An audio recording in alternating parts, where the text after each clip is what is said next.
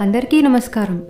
ఇవాళ మరో కమ్మని కథతో మీ ముందుకు వచ్చేసాను మరి ఇవాళ మనం చెప్పుకోబోయే కమ్మని కథ పేరు ఏంటో తెలుసా? దాని పేరు ముసలమ్మ యుక్తి. పూర్వం ఒక గ్రామంలో సీతారామయ్య అనే ఒక పండితుడు ఉండేవాడు. ఆయన ఊరి పిల్లలకు చదువు సంధ్యలు నేర్పి గురుదక్షిణలు పొంది ఐదు వందల రూపాయలు వెనక వేసుకున్నాడు. ఇంతలో కాశీలో ఒక విద్వత్ సభ జరిగింది. సీతారామయ్యకు కూడా పిలుపు వచ్చింది. తన దగ్గర నిలువ ఉన్న డబ్బు ఎవరి దగ్గర దాచి ఉంచాలా అన్న సమస్య సీతారామయ్యకు ఏర్పడింది. ఇంటి దగ్గరే ఉంచుదామంటే భార్య ససేమిరా వద్దన్నది.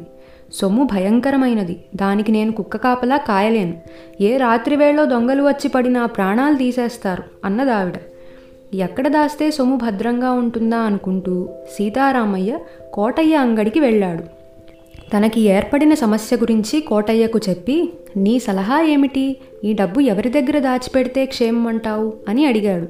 బాబు డబ్బు దగ్గర ఆ బ్రహ్మదేవుణ్ణైనా నమ్మవద్దు. అది మహాపాపిష్టిది అన్నాడు కోటయ్య.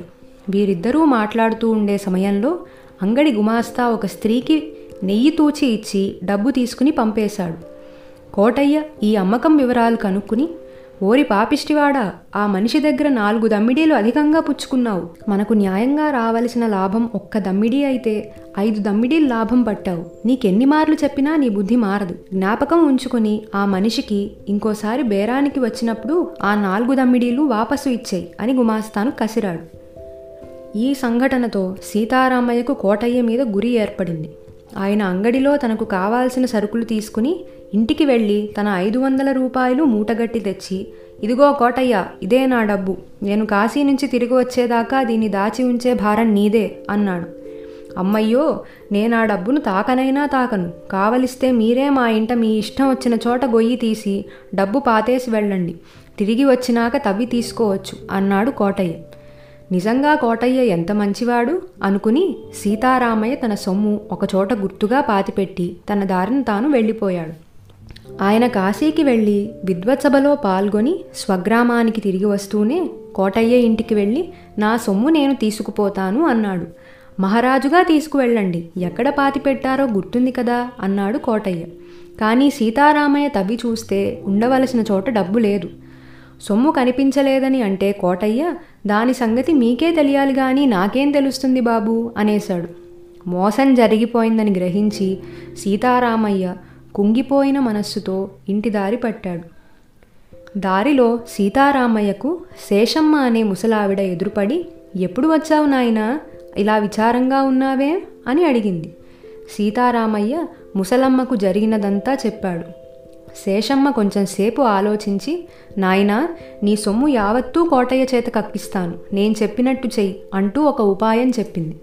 సీతారామయ్య ఆమె చెప్పినట్టు చేయటానికి సిద్ధపడ్డాడు. ఇది జరిగిన కొద్దిసేపటికే ముసలమ్మ రెండు వేల రూపాయలు ఖరీదు చేసే నగలు పట్టుకుని కోటయ్య వద్దకు వెళ్ళింది. ఆమె కోటయ్యతో చూడు నాయనా నా కొడుకు పదేళ్ళ క్రితం చదువు కోసం కాశీకి వెళ్ళాడు. ఇంతవరకు వాడు జాడలేదు. నేనా పెద్దదాన్నైపోయాను ఎప్పుడు చస్తానో తెలియదు అందుచేత కాశీకి వెళ్ళి నా కొడుకు జాడ తెలుసుకుందామని తీర్మానించుకున్నాను. నేను ఒంటరిదాన్ని. నా దగ్గర రెండు వేలు చేసే ఈ నగలున్నాయి. వీటిని వెంట తీసుకుపోతే దొంగలు దోచేస్తారు. నువ్వు ధర్మాత్ముడువని మన ఊరి సీతారామయ్య కూడా కాశీ వెళ్ళేటప్పుడు తన సొద్దు నీ దగ్గరే దాచిపెట్టాడని ఇతరుల సొమ్మును నీవు మట్టితో సమానంగా చూస్తావని అన్నారు. అందుచేత ఈ సొమ్ములు నేను తిరిగి వచ్చేదాకా నీ దగ్గర దాచి ఉంచు బాబు అన్నది.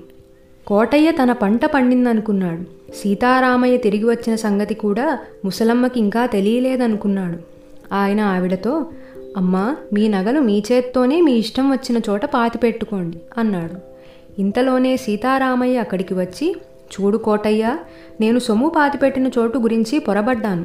అసలు చోటు జ్ఞాపకం వచ్చింది. అక్కడ తవ్వుకుంటాను అన్నాడు. కోటయ్య గుండె గుబుక్కుమన్నది. సీతారామయ్య పాతిపెట్టిన ఐదు వందలు తాను స్వహా చేసినట్టు తెలిస్తే ముసలమ్మ తన రెండు వేల రూపాయల నగలు తన ఇంట దాచిపెట్టదు.